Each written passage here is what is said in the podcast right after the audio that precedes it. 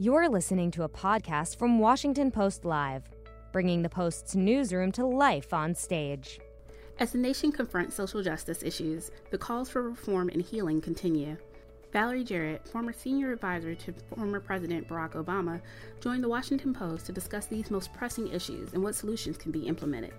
Let's listen. Good morning. I'm Karen Tumulty, and I'm a columnist here at the Washington Post. And I want to thank all of you who are joining us this morning for our conversation with really one of the leading voices in this country on racial, racial justice, Valerie Jarrett. Uh, most of you probably know her as one of President Obama's top advisors, but in fact, Valerie's work on these issues goes back all the way to her days in the Chicago mayor's office. And so she is really the perfect person to be talking to at this particular moment in our history. So I'd like to welcome Valerie and also congratulate you on the recent publication in paperback of your New York Times bestseller, Finding My Voice. Thank you um, so much. It's a pleasure to be with you. So I want to ask you, first of all, about what we had something really extraordinary happen yesterday um, with the testimony of George Floyd's brother on Capitol Hill. Um, it was it was emotional. It really it put a life story to this tragedy in front of us. What was your reaction? Well, I was in tears. I was deeply moved. First, how brave of him so soon after his brother's death right after the funeral to be able to compose himself to really tell the story and and help people understand that this was a man with a family that loved him with a life that he was just an extraordinary human being to his family and i think that part of what we need here is a sense of empathy and appreciating the value of all of our lives and Melanie has described it in a way that uh, moved me and moved, I think, millions of people around the country and, and around the world. It was quite quite a testimony. Uh, you know the the statement that he made, I think that stuck with me more than any other was where he said he wa- didn't want his brother to be just another face on a T-shirt, just another name in a list that keeps getting longer. Um, you know, as President Obama said, you too have said that this is a moment that actually has you feeling optimistic. What is it about this particular man's death and his life that makes you feel that, in fact, things could change? Well, the reaction to it, and I, am smiling because I was thinking about his six-year-old daughter on a friend of his shoulder saying, "My daddy changed the world," and I hope she's right. And look, I am old enough, Karen, to remember the civil rights movement of the '60s and how folks took to the streets. And you think about the Montgomery uh, boycotts lasted over a year, so we know change takes time. But what we're seeing today in our country, of all 50 states, people of all ages, of all races, of all backgrounds, day after day, saying we have to change. And then the reaction so quickly. We've had no, numerous cities who have banned the chokehold. We've had states such as California and New York do it. We have, for the first time in a very long time, Congress actually contemplating bipartisan legislation. And so I do think there is momentum. But the question is, will this inflection point actually be the beginning of a turning point? And that to me means we have to keep up the pressure. And we are seeing results, not only the changes in legislation, but Keith Ellison, who I, the, the Attorney General for Minnesota, I had the pleasure of working with very closely when he was a member of Congress, to so swiftly bring charges against the four officers involved in in George Floyd's death speaks volumes to how public officials are looking at this opportunity now to do what needs to be done. And, and, and the good news here is that there's a lot of research to show what does and can work. And the question is only is there the political will? And so I hope these peaceful demonstrations keep up. And I hope we hold our elected officials at both the local, state, and federal level accountable. Well, one thing that's come forward as, as a sort of rallying cry in all of this is, is the phrase defund the police. You've expressed some reservations about that, and and also the you've suggested that the issue here should not be less money for the police; it it should be more. Can you explain again why you think this this is not necessarily the the cause that that um, these demonstrators should be embracing at the moment, and what you think should be done? Sure. So I think that a democracy does require law and order. And the question, and the reason why so many people are so upset is, is that justice and justice is not being meted out in a just way, in a fair way, in an equitable way. And so I think every mayor, every city council annually should be looking at their budget and saying, does our budget reflect the values and the needs of the people we're here to represent? The reason why I said in some cases it should have more money is so, for example, I think there is uniform agreement that we should have uh, better background checks on police officers, a national registry. That's going to take some money to stand up. Tamir Rice, who was killed in uh, Cleveland, Ohio, was killed by an officer who had been fired from a suburban uh, police force, Independence, Ohio, and the folks in Cleveland didn't know about it. Well, we should be able to do background checks on all of our officers before we hire them. We should do far more training, both in implicit and unconscious bias. It's a hard job to de-escalate. We have to train our officers to de-escalate when they're confronted with um, situations around the country. Uh, we have to be figuring out what are the what are the what's the equipment that officers need to do their job. I think we should have less military equipment, more officers walking the streets uh, so they get to know the community, for example. But on the other hand, on the other hand, Karen, I think that officers are asked to do work that really they're not trained to do. So, for example, they're frequently called when what we would really need is a social worker to be on the scene. Uh, and yet they're asked to take on responsibilities far broader than their scope. So I think we need to take advantage of this opportunity to take a step back and look at what are the systemic changes that we should be making, what should we be negotiating in the union contracts to ensure that the, that the direction that we're giving our law enforcement meets the need and meets the demand, and very importantly, is equally meted out. And I should hasten to add that the tensions that we see between police and communities of color, it's a microcosm of society, And it's also a microcosm of a bigger issue, which is criminal justice reform writ large, which is in need of a lot of help. We have a very unjust system. 5% of the world's population, 25% of those of those incarcerated. We need to take a real hard look at how we are meting out justice really overall.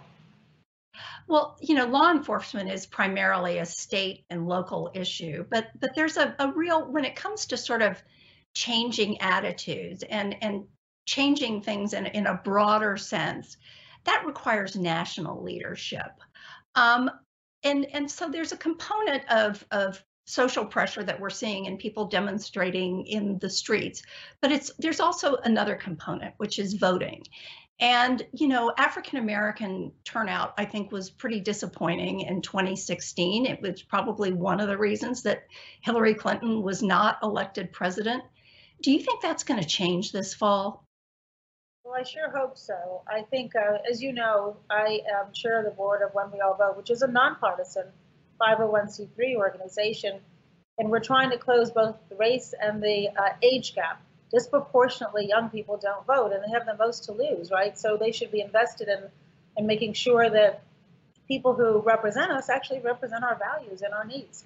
Uh, we know that there are many examples. Uh, just we saw just two days ago in Georgia those long lines of people standing waiting to exercise their right to vote. So we need to be making it easier and fairer and more accessible for every American to vote.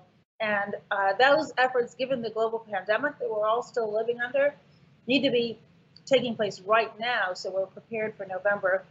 The other important part of our organization is, is that it isn't about one election or one office. So, for example, it matters who are the prosecutors making important decisions about who to prosecute. It matters who's um, the mayor with oversight, for example, of the police department, the city council, the state legislature making important decisions about allocation of resources, and certainly Congress and a check and balance to the executive branch. And so this is really an opportunity for us to work over the long haul to say, what can we do to change our culture around voting? And so that people are actually educated and informed voters. We would not tell anybody for whom they should vote, but we would say, get engaged, and and and in a sense, both the global pandemic and the uh, challenges that we see within law enforcement are, in a sense, a civic lesson, a very painful civic lesson to how important government actually is in all of our lives at every level of government. Is there anything that you think that Vice President Biden ought to be doing that he isn't doing to to connect with these communities, to whether it's within his, you know, in his organizational efforts or in the kind of message that that he is putting out and his style of campaigning? I think his message is spot on. I teared up when I heard his remarks the other day. Uh, his his phone call with the family where he listened and was empathetic, his willingness to go down to Houston and be with the family and really talk through ideas for how we can move forward. Um, I think the message and the tone and the authenticity is perfect. I'm also delighted that he's hired some new folks that used to be a part of my team in the White House. He has amazing team that's getting up and running now as he prepares for the general election. And so I have every confidence that he's actually just what our country needs at this moment and I, I hunger for his voice during the campaign, and I sure look forward to him being sworn in on January 20th of next year. Uh, and one of the big decisions he's going to be making in the pretty near future is a running mate. Um, do you think he needs to choose an African American? This is the thing that I would say about Vice President Biden. Having had the job for eight years, he has a pretty good idea of what the job entails, and he has a pretty good idea, I think, of what he's looking for in a running mate. And it's one of the few decisions he gets to make all on his own. And so I trust him to find the person who will not only be an effective partner with him during this campaign, but far more importantly, someone who will help him govern as we emerge from what has been a real crisis for our country. And so I think he is best suited to figure out what that is, and I give him the space to make that decision on his own. You mentioned Georgia, which you know was such a disaster on Tuesday.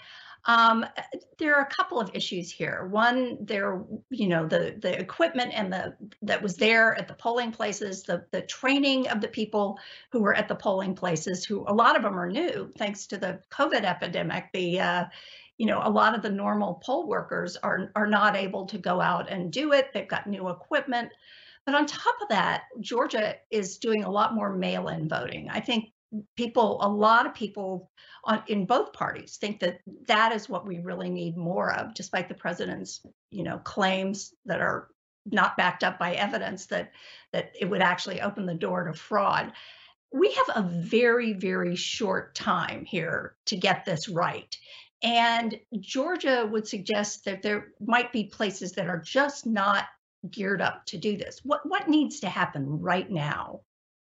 Well, the Secretary of States all really need to get their act together and look at Georgia as kind of a test case for a disaster, and the Secretary of State owns that. Uh, the prior Secretary of State, who's now in office, had a terrible election when Stacey Abrams was running, and there were examples of intentional efforts to suppress the vote and to discriminate by purging the rolls in an irresponsible way. So Georgia has a horrible track record. And look, this is not that hard. The military has always voted by mail. There are states all across our country who have voted by mail. mail, mail. One of the bills that we are supporting right now in Congress would give additional resources to the post office to prepare for this influx in mail that's coming in. I have a good friend who lives in New York, requested her absentee ballot months ago from Georgia, never received it after several requests. That cannot happen if we expect our elections to have the integrity to them that is necessary for us to have confidence in the outcome. And what do you think beyond outside the political spectrum? A lot of corporations uh, and outside organizations are also stepping up and, and making, I think, some really powerful statements in this in this moment. I mean, NASCAR banning Confederate flags was not something I saw coming. Um, could you talk a little bit about that? I mean, beyond beyond our elected leaders, what we're seeing in in the entertainment industry from corporate America, what does that suggest to you? Well, it's a level of activism that we should all welcome. And look, I was on a phone call with a group of business leaders in Chicago last week, and I said, yes, we do need to support Lori Lightfoot, Mayor Lori Lightfoot's efforts to reform the police department. But we also should be looking at our own house and get our act together. What are we doing to build inclusive um, companies that are welcoming to people of color? What are we doing strategically in our hiring to make sure that our workforce reflects the diversity of the marketplace that we're trying to attract? The good news here, Karen, is that a lot of the younger folks, younger folks particularly, are shopping their values and putting pressure on, on companies. We just saw yesterday a couple of large employers um, who are now discontinuing advertising on Tucker Carlson's show on Fox because of the rhetoric that he um, espouses. And I think that is all healthy. And LeBron James focusing now on voter registration within the African American community.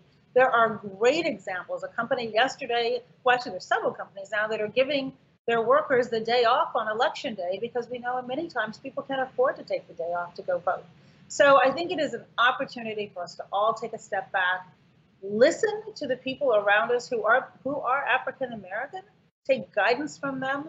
There are examples of people who say, I am not a racist, who still um, go through microaggressions directed at African American people, and they may not even be aware of it. I'm on the board of Lyft, great company. Uh, before anyone at Lyft is allowed to hire, they have to go through implicit bias training. Why? Because we all have implicit biases, and oftentimes there's unconscious biases. And so the more we listen to folks and see how our behavior is impacting them, the more empathetic we are, which is what I think we're seeing all around this country with so many people who are not people of color who are out there demonstrating, shows that we actually can be better than we have been. And so that's where my hopefulness and optimism comes from. But this is hard work. Change isn't easy. You know, we were all about hope and change. No one said those words were easy. And it requires uh, effort and resilience and tenacity. And when you see, again, coming back to George Floyd's brother, Philonise, yesterday, you know, he can do that. What can the rest of us do? Well, before we go, I'd like to, to bring in a couple of questions that we got from our audience today. Um, from Michael Miller in Florida. He wants to know whether former President Obama will be part of Joe Biden's effort on race if he's elected president. Well, I think what President Obama has made clear from the time of his announcement and all the times that he's spoken publicly about Vice President Biden is that he is there ready to help in any way he can. I think the commencement speeches that both President Obama and former First Lady Michelle Obama gave over the weekend sent a strong message about how they intend to use their platform to be a force for good. The foundation that he's created, that is housing My Brother's Keeper, for example, designed to improve the trajectory of the lives of boys and young men of color. The work that they are both doing around girls' education. Mrs. Obama has an initiative to help adolescent girls stay in school.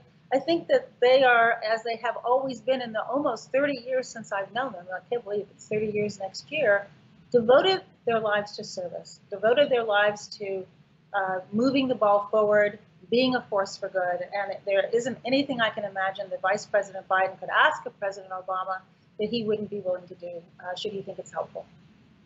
And then, real quickly before we have to go here, um, Ann Anderson of Rhode Island asked a question that you actually touched on a bit earlier. How can we ensure meaningful and structural change in policing when the police unions are so strong and powerful? And certainly, we heard that same that same sentiment voiced yesterday from from the Minneapolis police chief.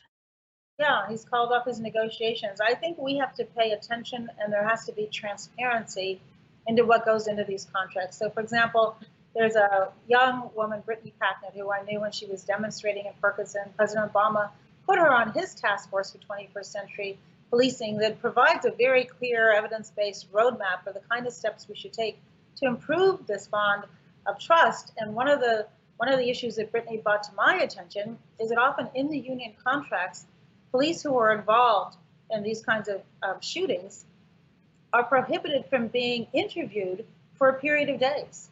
Well, why is that?